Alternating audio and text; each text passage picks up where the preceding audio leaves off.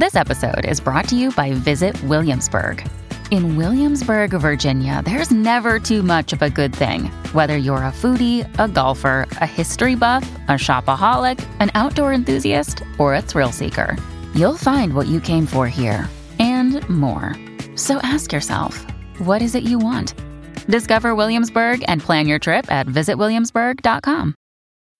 When you need mealtime inspiration, it's worth shopping Kroger, where you'll find over 30,000 mouthwatering choices that excite your inner foodie. And no matter what tasty choice you make, you'll enjoy our everyday low prices, plus extra ways to save, like digital coupons worth over $600 each week. You can also save up to $1 off per gallon at the pump with fuel points. More savings and more inspiring flavors make shopping Kroger worth it every time. Kroger, fresh for everyone. Fuel restrictions apply. It's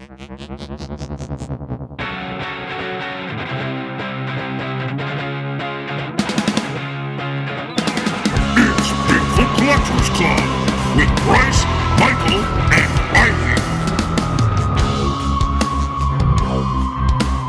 I know a story of high strangeness or two. Let's do this. Well, hello everyone, and welcome back to Bigfoot Collectors Club, the show where we talk to amazing guests about their personal paranormal history and share stories of high strangeness. I'm your host, Michael McMillan. With me always is your other host, Bryce Johnson. and back in town once again, and joining us is our super producer, Riley Bray. Riley. You made it back just in time. Uh, you weren't with us last week for Alex Kazemi. That's fine. But there's two really good reasons that you're back when you're back. It's always good to have you back. First of all, I should say that. It's good to be back. Good to be back. It's good to have you back.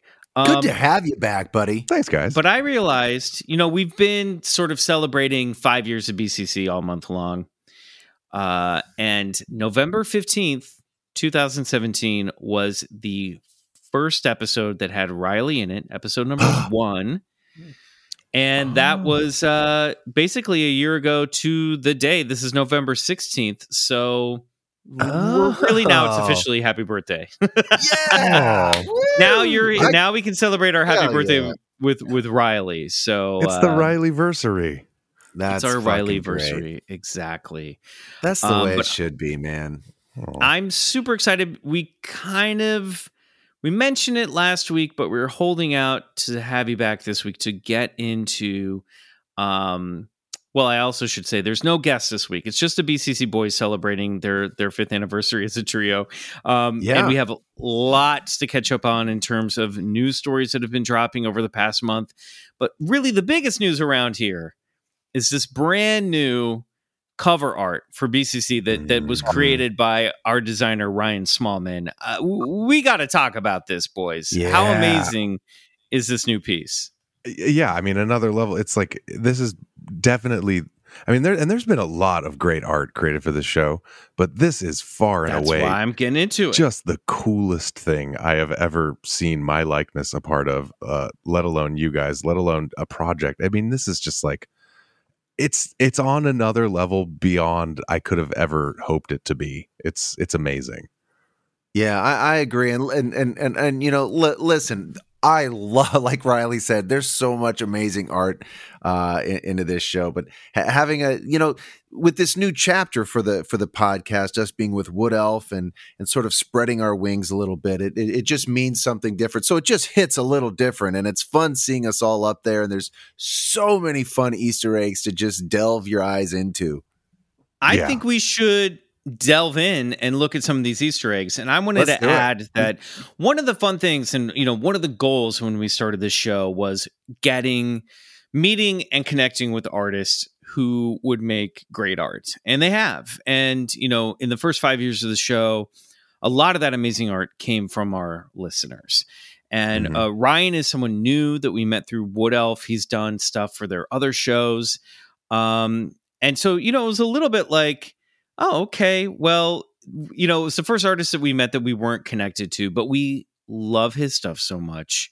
And he was such a pleasure to work with. He really took what we talked about that we love about the show and ran with it mm. and listened to episodes. And I think he really came back with truly the epitome of not only what the show is about, but also sort of a celebration of all the art in a way. And certainly the logos that we've had, the myriad of logos we've had since day one, Mhm. um, kind of brought it all together in a really special way.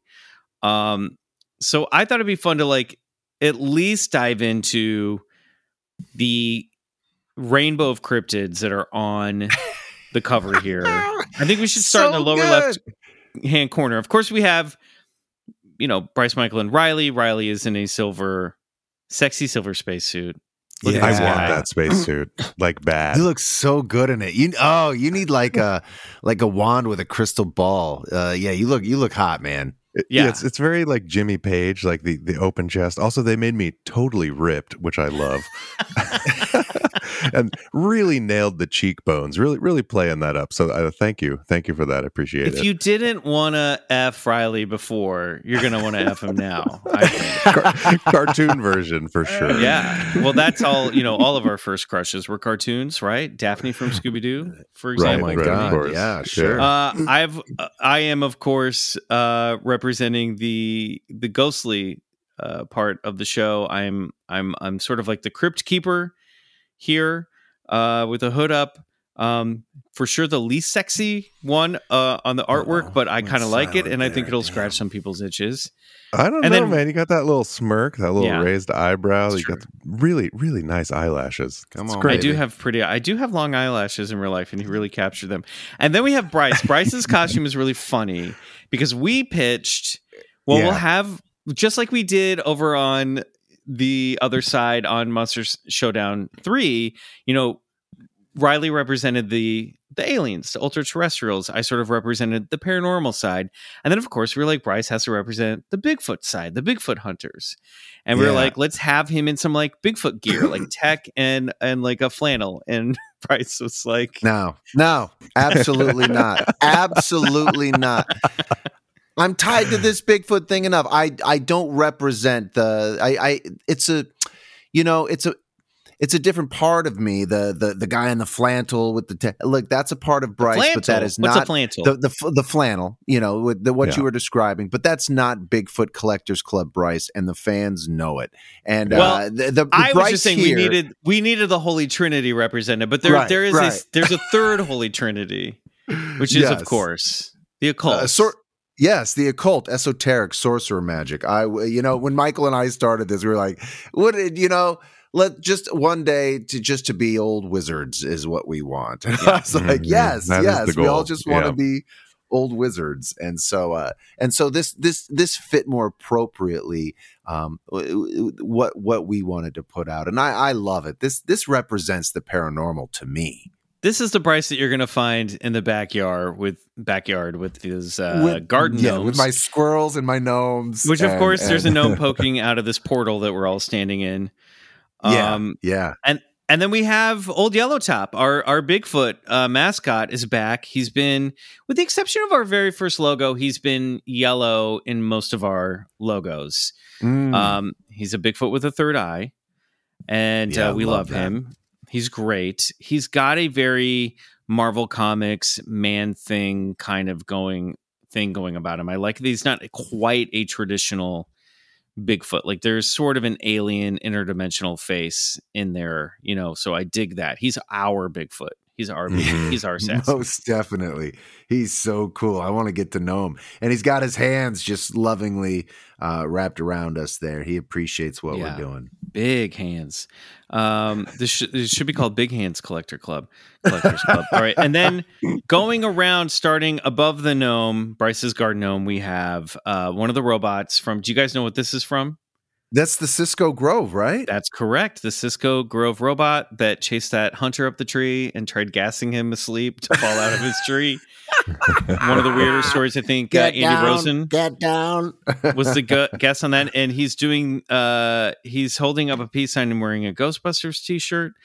We have, of course, the alien making space pancakes above him.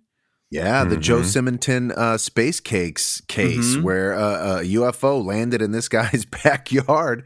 Yep. Uh, they opened up a door and they were making pancakes inside the UFO. They asked for water. He grabbed him some and and they offered him a space cake and they flew off and even had it tested by the FDA. That's correct. And then we have next to him Mothman with a guitar and a rock and roll symbol, basically representing BJ and the Shadow Bats here. That's Yeah. so cool. Yeah, Mothman just ripping a solo on a BCC branded guitar. And then we have a Kentucky Goblin over on the other side of, of uh, Bigfoot playing a switch.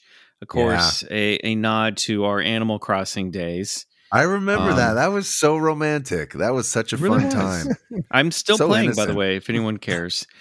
Still, still My working on guy's my just island, like Fabuland. Skull and bones. He's just on, laid down low.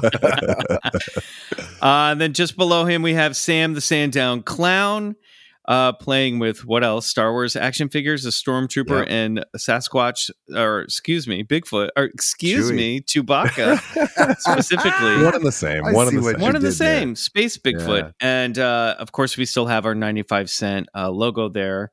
Uh, that is, uh, what was CF? Now I can't remember what CF stands for.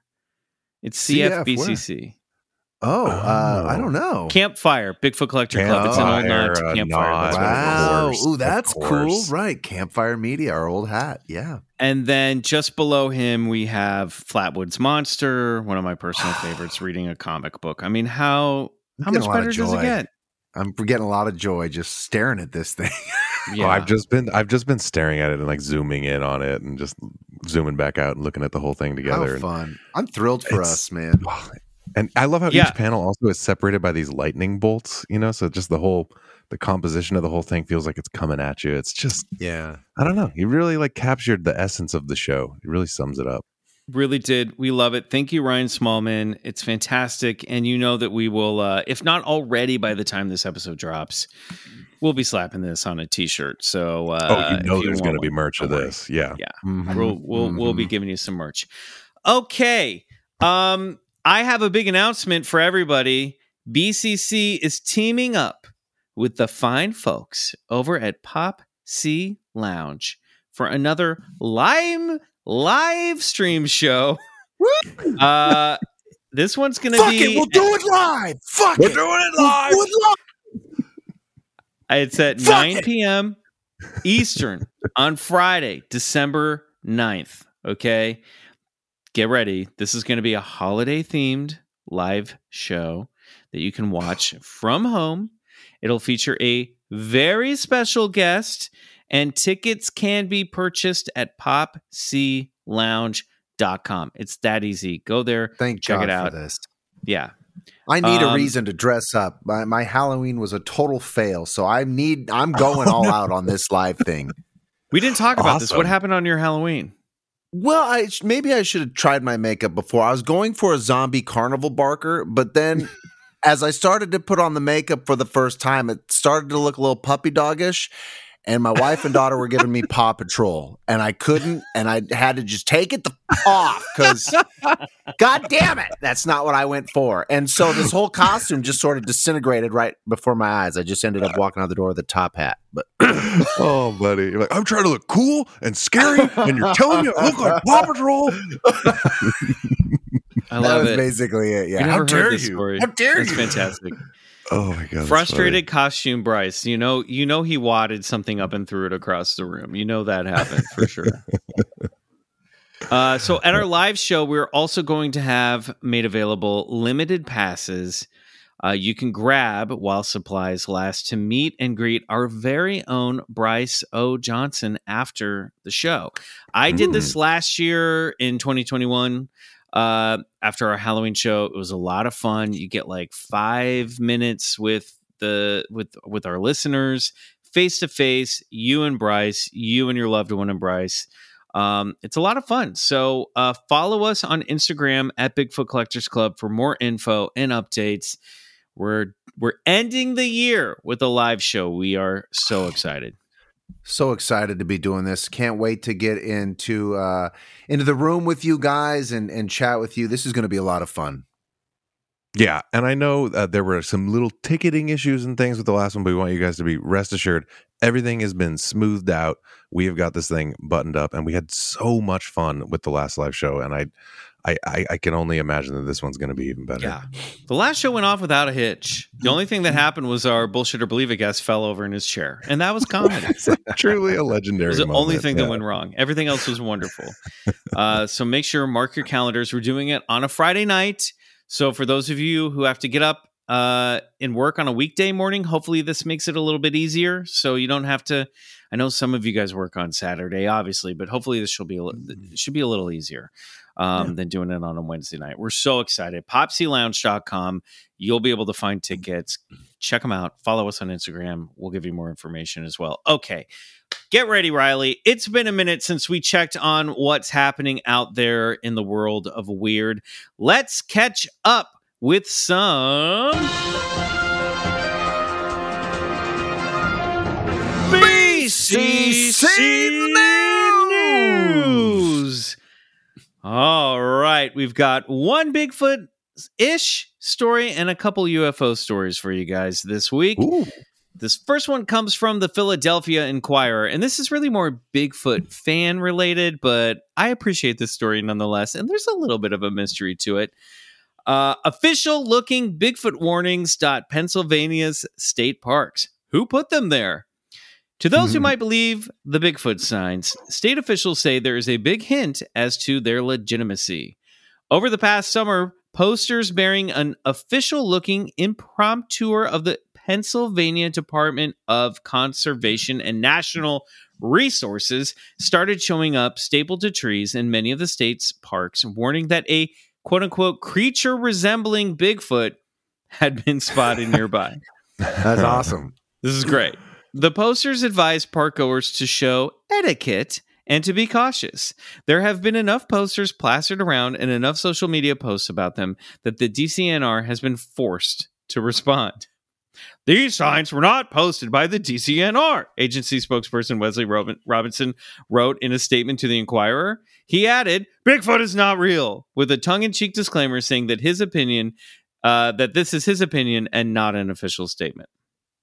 The note on the posters reads in full, printed in all capital letters, and repeated in Spanish. Uh, Bryce, t- read it for us, please. Warning! Due to encounters in the area of a creature resembling Bigfoot, we are instructing all park visitors to observe elevated park etiquette. Be cautious of your surroundings and to keep the location of any small children or pets within a tighter scope of awareness. Do not approach the creature. Report any sightings to a ranger, front office, or to the DCNR Office of Missing Persons. Do not post sightings on social media. One of the many signs about Bigfoot that have been posted anonymously in Pennsylvania state parks beginning in the summer of 2022 with an official looking State Department of Conservation Natural Resources letterhead. The DCNR, however, says it's not posting the signs. To those who might believe the signs, Robinson said that there is a telltale giveaway that might be obvious to some. There is no Office of Missing Persons within the Mm. DCNR. Ah. but of course, as we all know, Bryce thinks there maybe there should be. Uh yeah, it'd be nice to have some public record of the people that go missing in our national parks, but who needs that stuff? We have seen them at parks and forests since the late summer, he said of the posters. They were removed when they were reported or found by staff because they have not been authorized by the DCNR. Robinson said his staff has found the signs at many parks but doesn't know exactly how many. However, he noted that the DCNR does recognize the public's interest in the myth of Bigfoot and other similar cryptids. Some parks will engage with fun programming around those tales. That has nothing to do with the unauthorized signs, he said. Pennsylvania has seen a hmm. resurgence in recent years of Bigfoot belief, according to the Bigfield Bigfoot Field Sorry Researchers Organization. Well, yeah, sorry guys, that's our fault. That's my bad. Uh, the BFRO, their database, there have been what the group labels as 124 credible Sasquatch sightings in Pennsylvania, ranking it 12th in most sightings of all states, with some as recently as this year. Washington is tops, obviously, with 708, followed by California, 459, and then guess what, guys? Florida at 337. Skunk Old Ape. skunk ape. Yeah, skunk ape. I'm surprised. We, Pennsylvania never really comes up. I don't think when we talk about Bigfoot, but it should. I went to school out there. There's tons of forests and mountains out there. Oh man, yeah. The Makes sense. BFRO says that Sasquatch sightings have occurred for 400 years, der, with people reporting that they've seen large hair covered man like animals in the wilderness areas of North America and that the sightings continue today. Uh, uh, there you go. That's basically everything else is a Bigfoot lesson. Uh, I love that the mystery remains unsolved who or what is putting up the warnings. Hopefully, a listener of the show. If you are, I say keep at it, please, dear Club Scout. Yeah, and I want to say to the DCNR, if if you're listening and you're, you're looking to do some fun programming around these tales, maybe uh holler at your boys. Yeah, hit up your boys, your BCC boys. We'll have a little campfire sing along. Yeah, you know, I'm just in. thinking. Riley starts singing Nico. All the kids cry. It'll be great. It'll be amazing. Here's a song about Bigfoot and how lonely he is. I've Oh. been out walking. You know, it's actually a Jackson Browne song. Technically, well, that's true. I guess Nico covered it. I'll do the I'll do the Nico version for for Bigfoot. I'd honestly, Nico sounds more like Bigfoot than Jackson Browne. That's a good point. Yeah. That's all. That's all I meant. Okay, I've been scolded. I know you know more about, about music than I do. That's Oh, not no. Oh, no. How dare just- you, sir? I just music knowledge gate kept you. I'm no, sorry. that's fine. That's great. It, no, you were correct. It's Jackson Browne. I stand corrected. All right. Keep it up. I want more signs like this all across the country. Everyone, please. And I like that it's polite. Use etiquette and, uh, you know, just be on alert. It's nice. It's not. It's nice. It's not mean. No one's doing anything mean here. no, No, they're just saying just good, yourselves. harmless fun. That's Yeah. all. Yeah. Exactly. Well, we got another one here from the New York Times. oh, um, baby. Legit. yeah. Philadelphia Inquirer, New York Times. We've got yeah, legit. we're uh, stepping up the game here uh, with a subheadline of many military UFO reports are just foreign spying or airborne trash. What says have you have you seen this yet, Bryce? Before No. tonight's show? Oh boy. No. We got- so we're going to fly off the cuff here. Forget space aliens or hypersonic technology. Classified assessments show that many episodes have ordinary explanations. Yeah, well, no shit. Government officials believe that surveillance operations by foreign powers and weather balloons or other airborne clutter explain most recent incidents of unidentified aerial phenomena. Governments speak for UFOs, as well as many episodes in past years. The sightings have puzzled the Pentagon and intelligence agencies for years, fueling theories about visiting space aliens and spying by a hostile nation using advanced technology. But government officials say many of the incidents have far more ordinary explanations. Okay. Intelligence agencies are set to deliver a classified document to Congress updating a report made public last year that said nearly all the incidents remain unexplained. The original document looked at 144 incidents between 04 and 2021 that were reported by U.S. government sources, mostly American military personnel. I'm just going to interject here and say Yes. that's where we kind of left off last last May, and now this is the this is coming on the heels of that report. Like this is basically what the what the research has been uh, looking into over the past six months. Mm, great, great. Yeah, that's good context. This article is based on interviews with American officials familiar with the findings of the Pentagon and intel- intelligence agencies' examination of the incidents. Highlighted the officials I, I on the highlighted these just so you know. They, Did Oh, you did you just Uh, highlight that so he'd see there was a highlighted portion and keep reading? Yeah, I just highlighted what was important. I'm going to include it in my news brief. As Michael highlights for Bryce, the officials spoke on the condition of anonymity to discuss the classified work. Michael continues his highlights. Some of the incidents have been formally attributed to Chinese surveillance, and highlight, with relatively ordinary drone technology. Okay, yeah, but I mean, sure. Look, Keep I'm- going. I'm keep guess- going. okay. Let's save save your opinion for the end. I want to jump off going. the swing. I've got a lot of height I, here. I want to jump off the this. swing. I edited Okay. this for you. Keep going. We'll talk about it. Edited. it. And others are also thought to be connected to Beijing. China, which has stolen plans for advanced fighter planes, wants to learn more about how the United States trains its military pilots, according to American officials. Highlighted by Michael, much of the information about the unidentified phenomena remains classified and highlight. While Congress has been briefed on some of the conclusions about foreign surveillance, Pentagon officials have kept most of the work secret, in large measure because they don't want China or other countries to know that their efforts to spy on the American military were detected.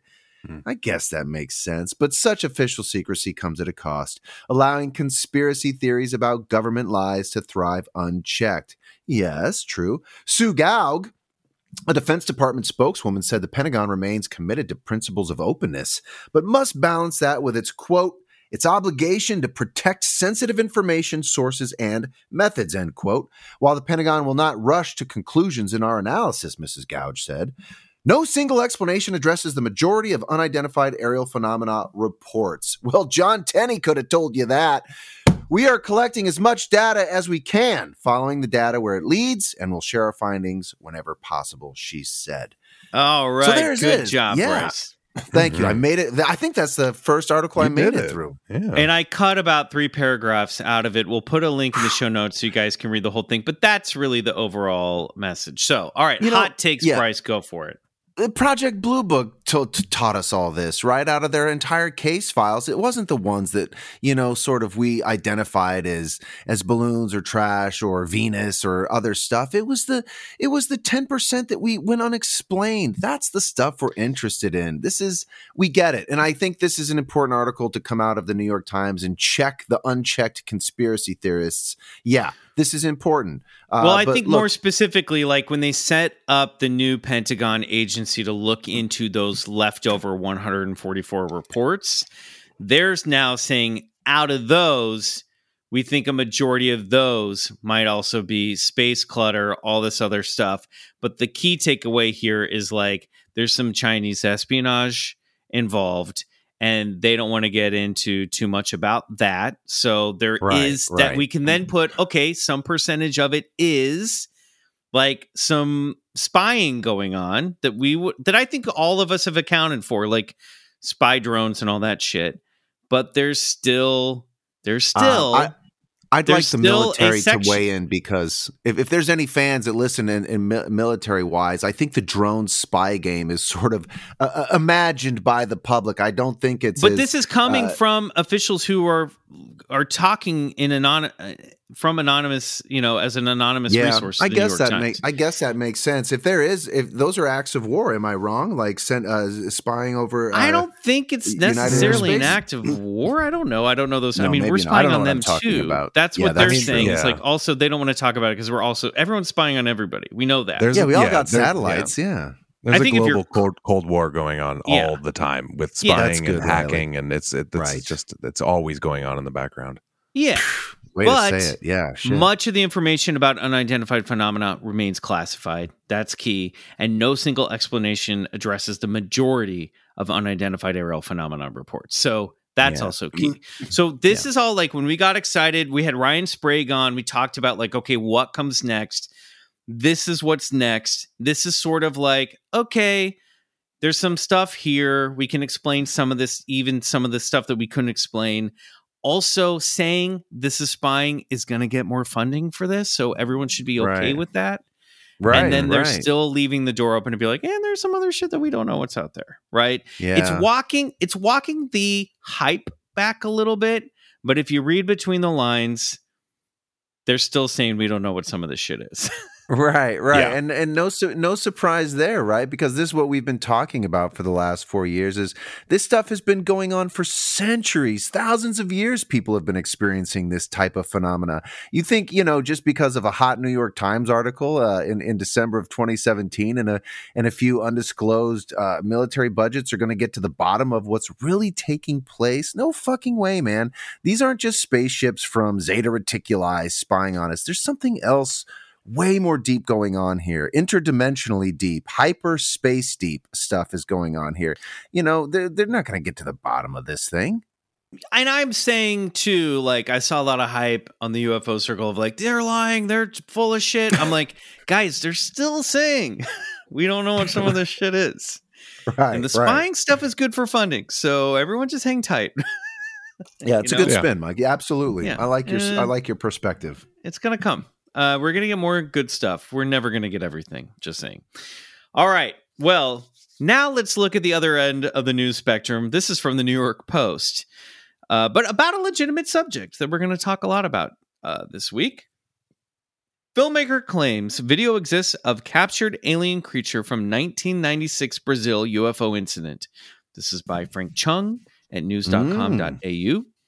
A bizarre UFO case dubbed Brazil's Roswell has set the internet abuzz amid rumors that video of a captured creature may exist and sh- and could soon be released.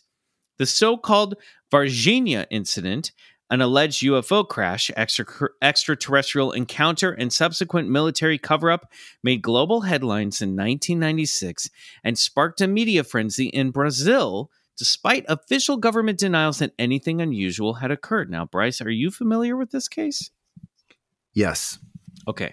It remains one of the country's most famous UFO cases and sparked a wave of UFO tourism to Varginha, and where many residents to this day insist the Brazilian military captured two, two alien beings and threatened locals to keep quiet.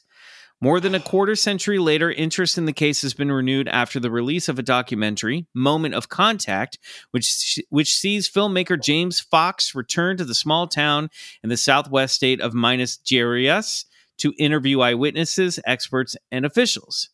In January 96, locals in Varginha reported seeing a strange cigar shaped object about the size of a school bus slow, slowly falling from the sky and crash in a field. The mm. centerpiece of the film is an interview with an anonymous whistleblower dubbed Military X, who claims to have been involved in transporting the body of a creature from Humanitas Hospital in Varginha to ESA Army Base. Here we go Quote. again. There were doctors, people carrying clipboards, analyzing. It looked like they all seemed scared of it. And when I looked, I saw something different a different creature with the skin very oily, a lot of oil, like silicone. Seeing that, I got scared. Military X told Fox that one, uh, James Fox, not the network, that one soldier present had a film camera and that there was for sure video in possession of the government. All right. Well, Hmm. it's very fun that I stumbled across this. Uh, any immediate reactions without going too much into the history of the case, Bryce? Oh no, I I only know surface level stuff. I just I know Brazil is like they were like a big UFO hotspot country for the longest time. They always have been, Mhm. right? It's Yeah. like there was always great videos coming out of Brazil. You just you knew there was something of interest there. Don't Well- they have that massive uh, like dish Yes. too? The the radio array dish isn't that in Brazil somewhere? Oh, That's the SETI the dish? Arecibo the Arecibo telescope. Uh, That's in That's Puerto it. Rico, I- I, think. Oh, I- Where no, is no, that? no, no, no, Yeah, am I Puerto Rico. that? That's the one that collapsed. That's Puerto Mm. Rico's not Brazil. no, but it, you know what? It's fine. And Nico is not Jackson Browne. See, it happens to everyone. Bryce. All right, we're Riley, damn it, you're not. You're not Bryce. well, I'm excited about this story because I was already researching this very story for this week's story of high strangeness when I was looking up BCC news and f- discovered that this documentary about this very subject just came out. I, of course, Hmm. watched that. So I have a lot to say about this whole subject, and we're going to get into it Ooh. right after this break.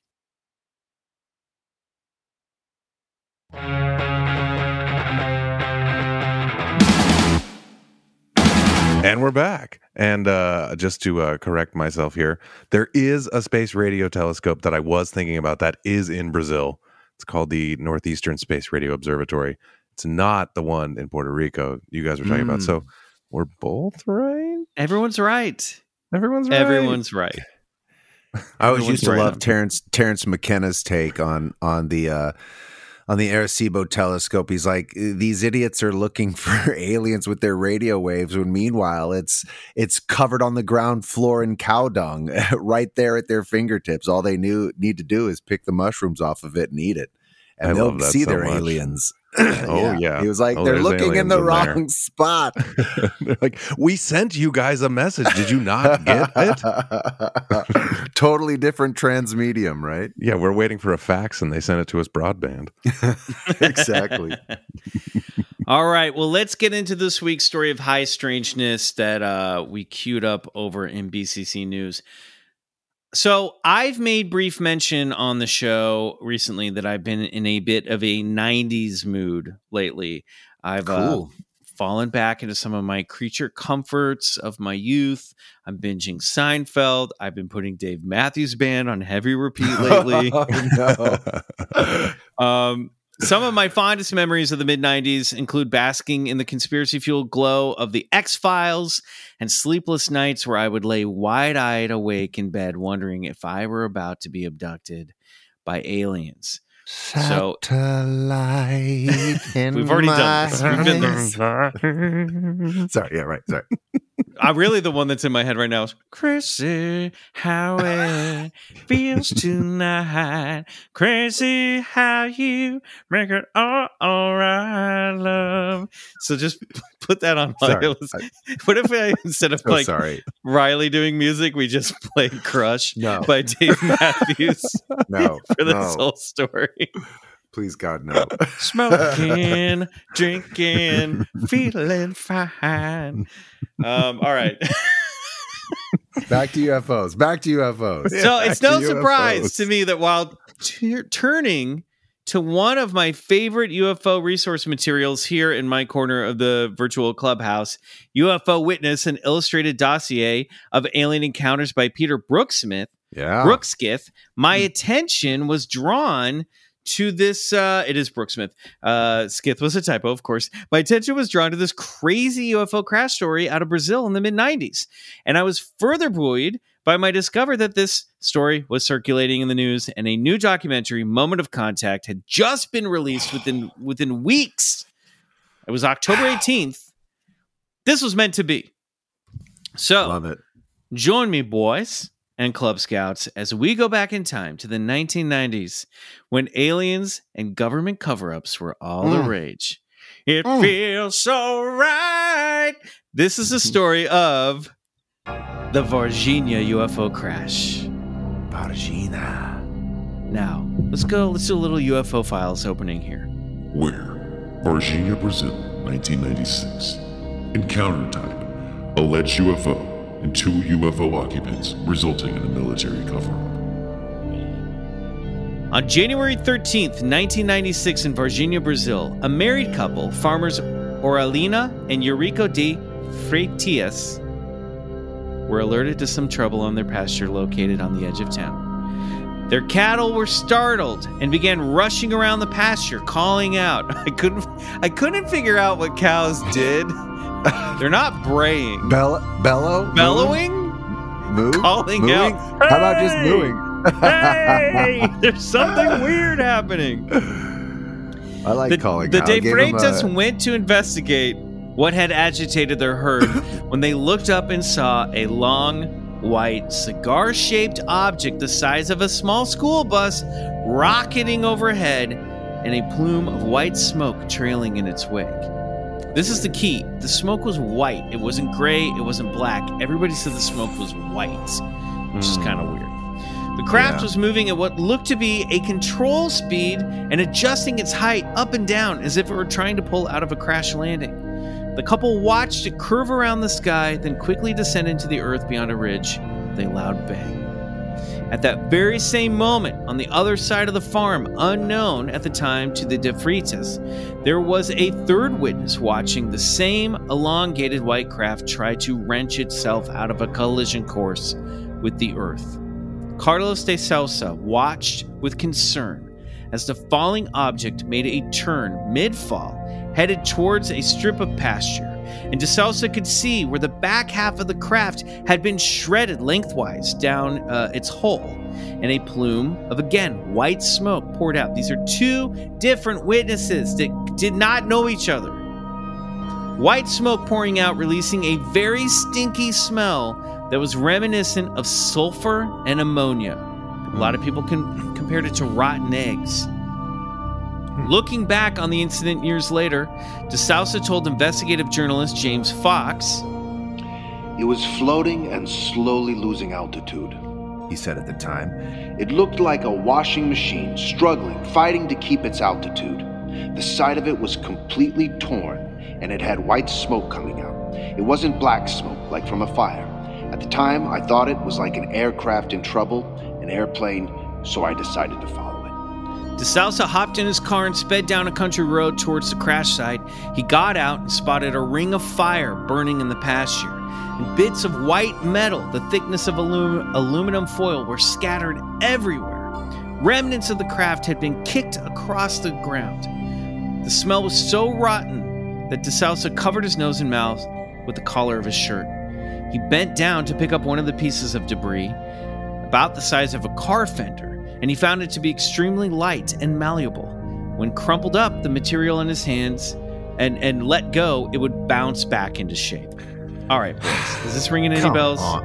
Uh, yeah, come on. This is the Roswell Roswell uh, Memory metal. memory metal. Yep. You know, Mhm. and this is that which took place in '67. So we're talking 30 years later. This.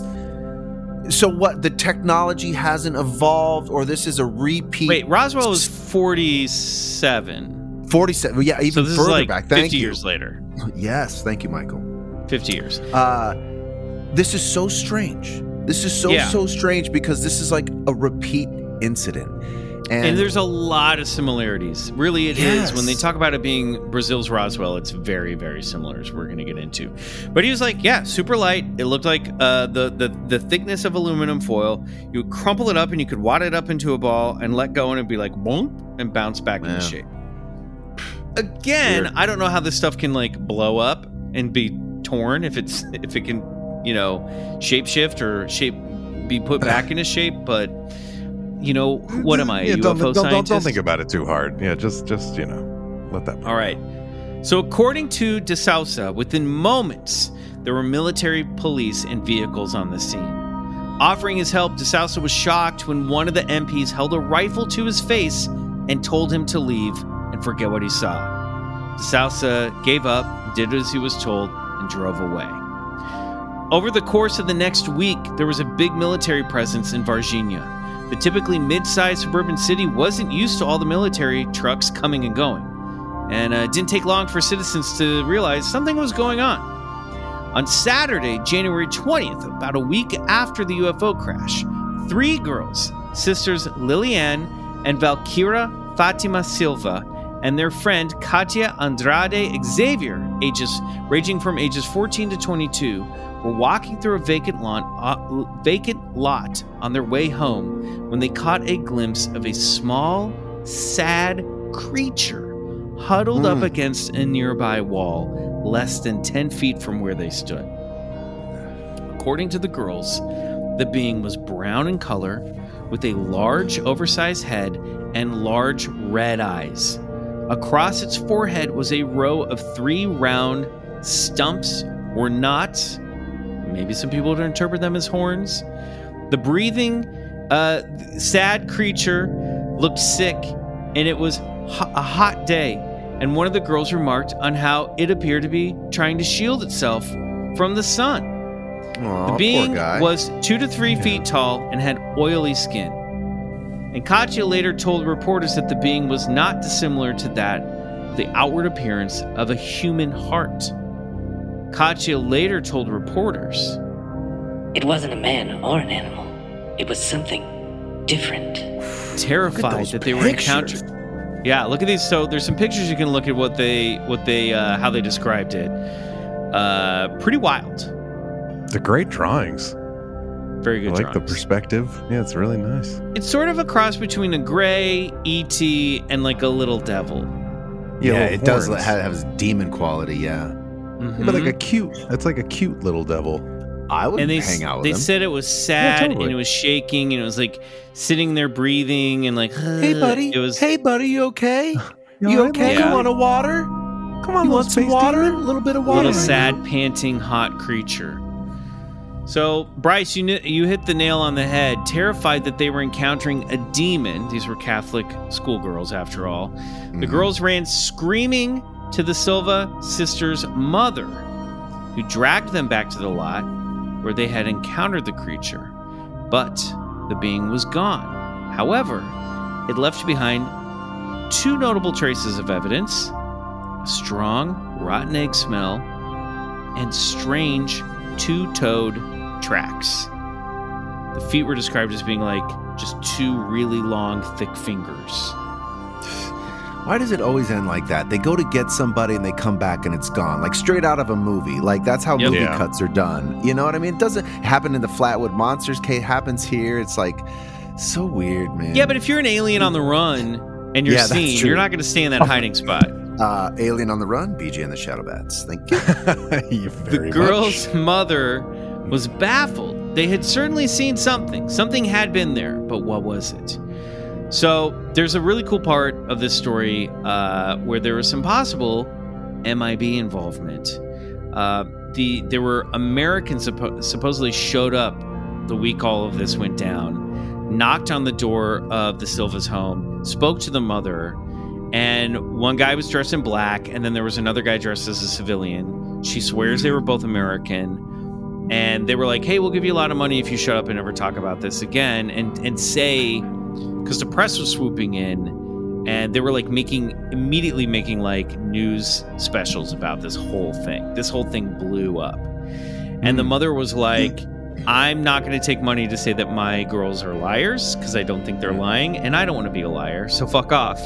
And then they those guys left. And then there was another family that uh, they're in the documentary. And this other family doesn't want to go on record. They don't show their face. They're like a prominent family. Like the father's like a doctor or something. I don't know if he's a doctor, but they just said prominent. Um, and they were like on that Saturday that the girls reported this creature, they say they saw a glowing red disc floating around Varginha as if it were looking for something, and they stared at this thing for 15 minutes. Whoa. But they didn't want to go on record about it because they didn't want to be made fun of. So there's Right. apparently some glowing red disc searching the area during this time as well. I wonder if that was his, his little buddies looking for him, trying to pick him back up. That's what I up. think. yeah, right. Yeah. Totally. So, shortly after the chance encounter with the creature and the girls, military personnel arrived in that portion of the neighborhood, sanctioned that quarter of the the houses housing block off where the being had been seen. Allegedly, two military police officers patrolling the area stumbled across the creature as it was running across the road, making headway for a less urban area. A 23 year old MP by the name of Marco Chereze allegedly caught the fleeing entity with his bare hands, which then got them covered with this strange oily Shut substance. The front door. You're saying Grabs this guy captured hands. the guy? Yeah, Come he on. grabs the little thing and he's like, You're coming with me. They put him in the truck. He's oh. catching this thing with his bare hands. And then he's Finally, like, What is could this get gross one of these things. What is then he's like, What's this gross oily substance all over? So the Explain the oil. They bring it, they put the being in the truck, they drove it to the local hospital, and according to the story, the being was the second one caught that day. Earlier What? that morning, another entity matching its description was allegedly caught with a net by the fire department after local residents had been reporting seeing a strange animal or creature down in the woods behind their houses over the course of the previous week. Wow. Getting it done. Capturing also- these things. This is like cartoonish the way they're capturing though. it's like he's like ET. going after like a greased pig, and then they have this like giant net. It's like it's Yep. very, it's it's Get in the back, buddy. Well, what's cool about this story is it's sort of the difference between Roswell happening in 1947 and then something happening in 1996. Right, like right. Hmm. it's it's a lot one it's a lot harder to keep this stuff secret because it was actually happening in a very populated area not out in corona where there was just mm-hmm. a ranch um so it really is like if the roswell crash happened in a in a town. And people all knew each other and people all started talking. So they're like I guess this also happened in Roswell a little bit too, right? Where like Mac Brazel came to town, told everybody what he saw, and then everyone was saying there's something going on here. And I think there, you know, there were also those stories that like allegedly one of the creatures ran away from the military base at Roswell and was running through the neighborhoods there as well. Right, um, right. I remember that. So, but this is all kind of like happening in real time. People are talking about it. They're all kind of freaking. It's all over the course of a week. Um, and if you take all these little accounts, and um, uh, Stanton Friedman points this out, it's like if you if you take the count the account of the UFO crash, if you take the account of the little girls and the alien and all this other stuff and, and what's going to happen to this MP, you start putting it all together. You get a picture of what's happening, and it's the it's the picture of a of a craft with occupants crash landing and its survivors being taken by the military. The Wall Street. Can we just can we just Yeah. pause before we move on? So, is there any like um sort of photos or documentation of these captured beings at all? No, Or- or, well, like what is so- the source of, of saying that they were captured and brought to the hospital and all that? all of these rumors were being told to other civilians and like these girls saw the creature and then this guy marco you're going to find out how the story about the captured alien gets out in just a moment i'm getting right. there Okay, carry on. all these people are real people and a lot of them are still alive and will go on record and do in this movie but you can read it as far back as for example in june of, ni- of, of 28th 1996 the wall street journal wrote a story about the incident. Now of course wall street journal conservative paper they were very skeptical and they're like listen to this nonsense. These people think they saw an alien in brazil. And it was interesting because their angle is also about the, they had the opposite thing happening. Again, this is the difference between 1947 and 1996. We trusted our government right after World War II. So when they were like, it was just a weather balloon, everyone was like, okay, until a generation later when people started to go, hey, wait a minute, what's up with this flying saucer thing? Why did people believe this? Weather Hmm. balloon bullshit? It took a generation later before people started digging back into it. The military comes in, says, nothing to see here, folks. We're just running some routine exercises. And immediately, everyone in town is like, fuck you. We know you're lying. We've been talking to our neighbors. People are seeing weird shit. These little girls saw a creature. Something is going on here. And the reason behind that is at this time in Brazil, no one trusted the no one trusted the military and nobody trusted the government. Hmm. As Wall Street Journal writes in this story, Bryce, I'll read this. To some extent, the army is paying for past sins. During an oppressive 20 year dictatorship ending in 1985, the Brazilian military eliminated any number of earthbound political enemies by disappearing them. If the army was capable of liquidating human beings without a trace, locals ask, why couldn't it carry such a dirty war to outer space? In truth, the current cash strapped incarnation of Brazil's army poses little threat to anyone, least of all an enemy that might have any ray guns. In some training exercises, Brazilian troops have been reduced to pointing their rifles and shouting bang in order to save ammo. All right? That's from the Wall Street Journal in 1996. And I leave this in here, A, to talk about the distrust of the government at the time, the military at the time, why everyone was willing to go, fuck that, this is a cover up. And then also what might have played out in terms of the Brazilian military being strapped for cash. So apparently, the beings were taken to a local hospital, which was commandeered by the army, and x rayed and examined. Allegedly, one of the civilian hospital workers saw glimpses of the bodies. Uh, a guy who ran the x ray machine was allowed to x ray the thing, and but then was later not allowed to look at the x rays. And they were like, Thank you, you're welcome, go on. This guy's on record. He actually, I think, is on is in the documentary. Um, and so again, we sort of have the the people at the local hospital being like, "What are these weird bodies that are here?" Right? The bodies were then allegedly collected and shipped by truck to a base in Campinas, where they were tr- in turn handed over to guess who? The U.S. government, Mm. or so the story goes. Now, before you call bullshit, let's talk about Marcos Chereze, the MP who allegedly caught the vacant lot creature with his bare hands. Over the course of the next month, he developed a strange bacterial infection that doctors could not identify. The infection grew worse and worse, and when it when he was near death, Marco began to tell his wife and mother and sister that he handled this creature and that's how he got infected. Wow. He was trying to tell people this is what happened because he was trying to save his own life. And doctors were unable to find effective treatment. He did die shortly after that. And the cause of his death was it's an unknown bacterial infection. And his mom, his sister, and his wife never got answers as to what happened.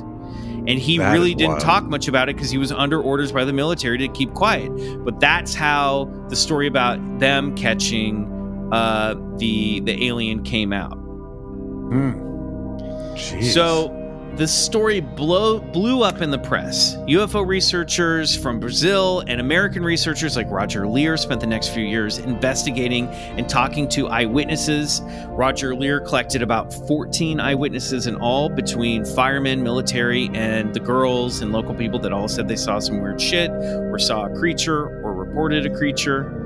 Um, Many of the military personnel involved were restationed to different places, never came back, or they simply refused to break their silence on what happened that day.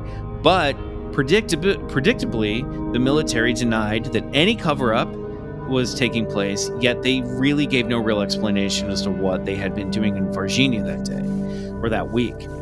But what if I told you that on January 13th, the day the alleged crash occurred, the Brazilian government was contacted by NORAD, the North American Aerospace Defense Command, alerting them that a foreign object had entered their airspace over Varginha? Something fell from the sky that night. And what I think happened was the Americans got onto it, they contacted the military. The broke Brazilian military was basically like, yeah, if you give us money, we'll let you Yeah, keep Hun- these things. Hundo P. Fuck yeah. They rolled in in Yeah. a, with a fucking suitcase full of cash. Yeah. Yeah. They bought them. they bought them and they took them because they were like. They also talk about how uh, in the documentary and then in some of the stuff that I researched, there was like there's no infrastructure for them to like. They didn't know what to do with this shit. you know Right, what I mean? Right. Right. Mhm. And So they're they- like, hey, you didn't touch them, did you? You didn't get your hands on them, did you? Okay, good. So, although many of the eyewitnesses, like the three girls, were mocked, humiliated, and threatened to keep quiet, the story remains one of the most captivating and entertaining UFO stories to date. If you guys want to check out the documentary, it's a it, it it's a really good perspective on the story. It gets into a lot more conspiracy theory. It gets into that guy Military X who says he saw a body. They talk to living witnesses. It's pretty compelling. Um, but yeah, you can check out the story in the UFO witness sightings. It's you know, art, there are tons of articles out there about it. This is you know, this is something that we could probably do. Excuse me, a real deep dive on. But as a just weekly story of high strangeness, I thought this one was pretty juicy. So, guys, I ask you, what the hell was that? 90s Roswell is what that was. Sounds like it. Yeah, seriously. Damn, I- sounds like something crashed. Yeah, I mean, I can't believe I've never heard of this. How did I? How did I miss this? I think we just don't hear about it because it doesn't take place here in America most of the time. Ah, you know what I mean? We right. get the American stories the most and the most frequent. Um, but I think in this next era of BCC, I'm really going to be looking more into Central and South America for some because they have some wild stories that are pretty Mm. cool. And you go, yeah, this story. Now, a skeptic would say, okay, the Roswell incident was popular in the 90s around this time, and maybe mass hysteria. People are like, there's an alien, it's happening here. You know what I mean? Hmm. sure. Some of those yeah. details about Roswell were available f- in in various media, so they could have gotten the memory metal from that. They could have had this stuff, but I don't know. When you hear some of these witnesses on camera, when you read some of their quotes, They're you can tell that something yeah. happened, and enough people are reporting similar shit that you're like, Mhm. okay, this does kind of all add up to something going on here. Yeah, Yeah. I- man. I just when I think like I'm like, oh, I think I got a handle on it. Like I hear a case like this, and I go back to like, okay, this stuff is obviously so physical. There are obviously pilots. People are touching these things, getting infected from th- these things. What are they? Where do they come from? You know, I had this thought like, what if there's sort of like three three universes competing for the most reality space, and in one, it's sort of infested with these Bigfoot creatures. We're in this universe that that we inhabit, and then there's this other one with all these little aliens, and and every now and then we'll crisscross into each other's space. For instance, a Bigfoot will cross our path, and or maybe take one of us into the into that Bigfoot reality space, and I, I don't know, just what the fuck is going on here, Michael? I don't know. Tell us. I don't know. I mean, no one does, right? That's that's that's why we can do this show for another five years. Because I mean, look, if they actually caught something like a little creature like that, of course, U.S. hands are going to be all over it, as well as other hands too, British.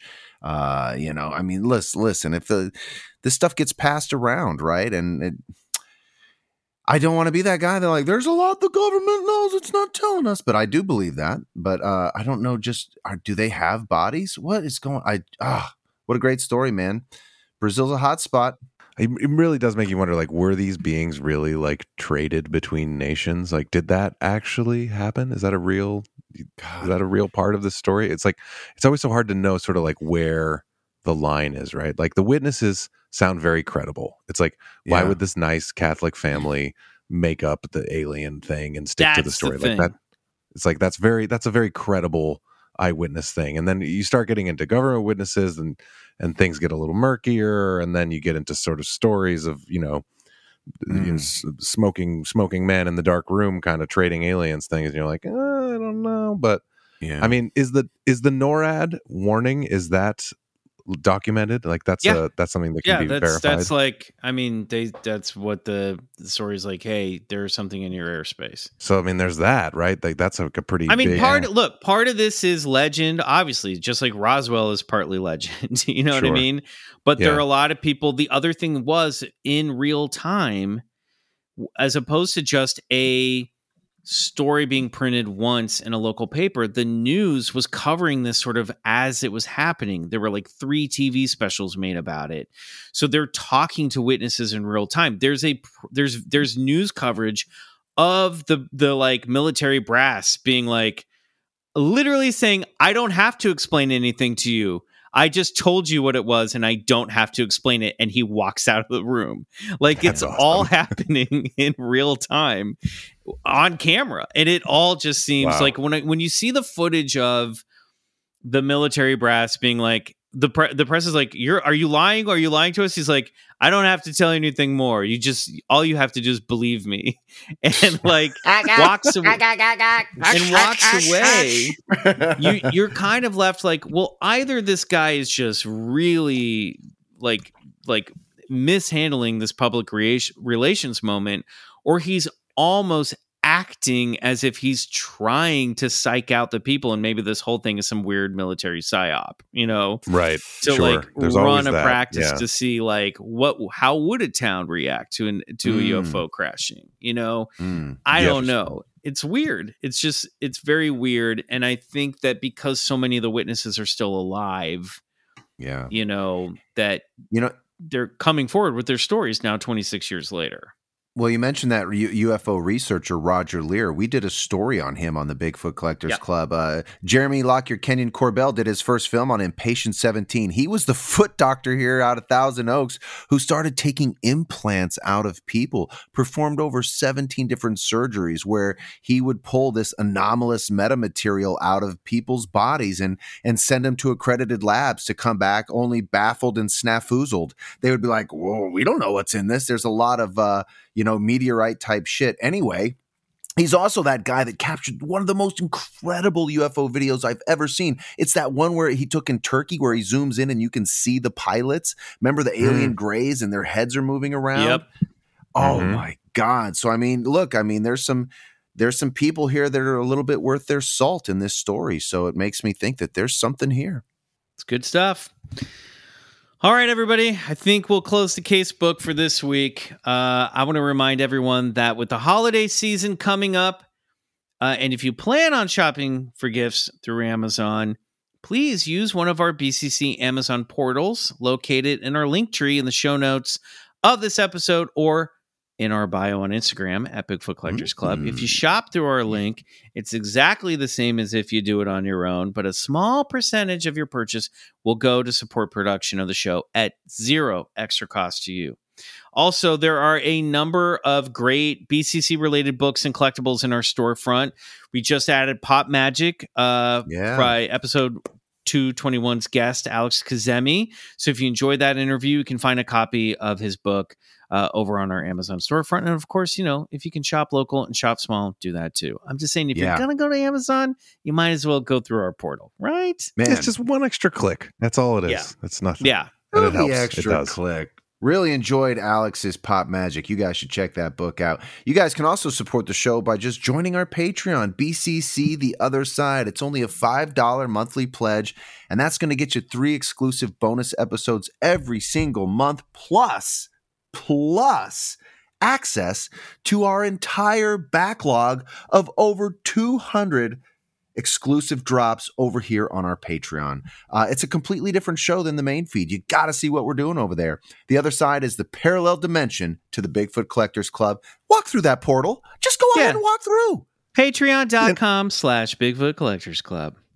And I just want to remind you as long as you're at that portal, there's one more portal beyond that is full of music from the show. A portal and also portal. exclusive it's a portal within a portal. It's it's it's uh it's the interdimensional tier. And uh 9 bucks a month gets you all sorts of scores from the show, some of my personal music as well as my musings and ramblings. So uh I, you know, I'm really I'm I'm doing my best to make it worth your while and I, I have been hearing that people are enjoying enjoying putting the music on uh, for their meditations uh, people putting it on for their Halloween parties. You know, it's, it's, it's all sorts of that. fun, spooky stuff. So check that out. Give it a shot. Uh, also, another fantastic way to support the show is by following, rating, and reviewing BCC on your favorite podcast app. It really does help. And if you write us a five star review on Apple Podcasts, we might read it on the show, like this one. Fun, entertaining, and great hosts. I just found this podcast and I am absolutely hooked. The hosts have a great sense of humor, have entertaining insights into the paranormal, and some really fascinating guests. The back and forth between the host and their guest is like sitting by the campfire, swapping stories, and sipping whiskey with some great friends. Cheers, guys. Oh, that's nice. That was from TJ what they're Summers. talking about. That's a person who knows what they're talking about. TJ Summers, Mhm. too. Cheers to you, our friend. Cheers to you. Cheers to Cheers to you. Yes. Cheers. All right, don't forget to follow us on Instagram at Bigfoot Pod. No, uh, at Bigfoot Collectors Club, and on Twitter at Bigfoot Pod, and on TikTok at BCC Podcast. I'm still tinkering with what that will become, but you might as well come join us. I'm at McMills on Instagram, and please, oh please, please, please, please, if you enjoyed BCC, check out my other podcast where I share personal Hollywood stories with other actors and creators called Slate Your Name. There you go. Follow me on my socials. I'm on Instagram at Mr. Bryce Johnson, and I'm on Twitter as well at Bryce O. Johnson. Hit me up. Let's start a dialogue. I'm also on Instagram as Peace Drone, and I am also on Cameo uh, as myself. And um, I also I just wanted to throw it out there. I know I'm sort of known for Spindrift, uh, but I'm also in two other bands. Uh, one of them is called Tomi. That's T O M I. I play bass in that. Uh, we sort of describe it as uh, it's like if Bruce Springsteen was a lesbian in the '90s. That's uh, Pam. Pam, our leader. Yeah, it's Great. great. You'll love it. It's a really fun female-led band. It's a blast. Um, I also play drums in a band called Pom Poms. Um, so you can check that out too. That is just like a fun, saucy garage rock band. So, you know, check out some of my other music. Great. Killer. Don't forget about the live show. Also, a reminder all three of us are on Cameo. If you're looking for a special gift this holiday season, hit us up over there. Uh, you know what? My brain is fried. Too much aliens, too much, too much aliens for for my brain this week. I think that's it for this clubhouse session. We are crossing over to the other side to discuss the new Unsolved Mysteries season three episode, Paranormal Rangers. We got a lot of requests and a lot of uh, messages asking if we'd watched it. Well, hmm. now we have, and we have a lot to say about it. If we don't see you there later this week, we'll see you back here next week. Until then, good night. And go get regressed.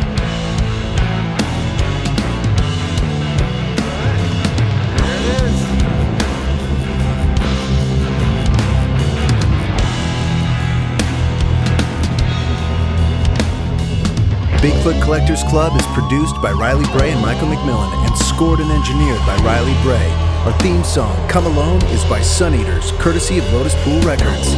Do us a favor and support the show and unlock three bonus episodes every month by becoming a member of our Patreon, BCC The Other Side, which can be found at patreon.com slash Bigfoot Collectors Club.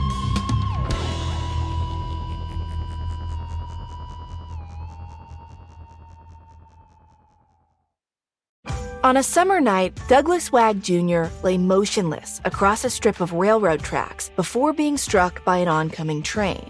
I'm investigative journalist Delia D'Ambra, and my investigation into exactly how Doug died took me into the depths of a bizarre mystery. It was really hard to understand what was fact and what wasn't. a mystery that has led me from one suspicious death to another. Listen to Counterclock now, wherever you listen to podcasts. Hey guys, Heather Ashley here, host of the Big Mad True Crime Podcast. If you're looking for a true crime podcast with all of the details and none of the small talk, you have found your people. Each week, we dive deep into a new case and learn everything there is to know from getting to know the victim and the impact their case has had on those around them, to the investigation into what happened to them and who is or might be responsible. And if the bad guy looks like he might drink whiskey by a dumpster or has the social skills of an ogre, we say it because we were all thinking it anyway. As the name suggests, we get big mad over true crime, and I would love to have you join our incredible community of listeners with big hearts and zero time for small talk. Subscribe to Big Mad True Crime anywhere you listen to podcasts and listen to new episodes every single Monday.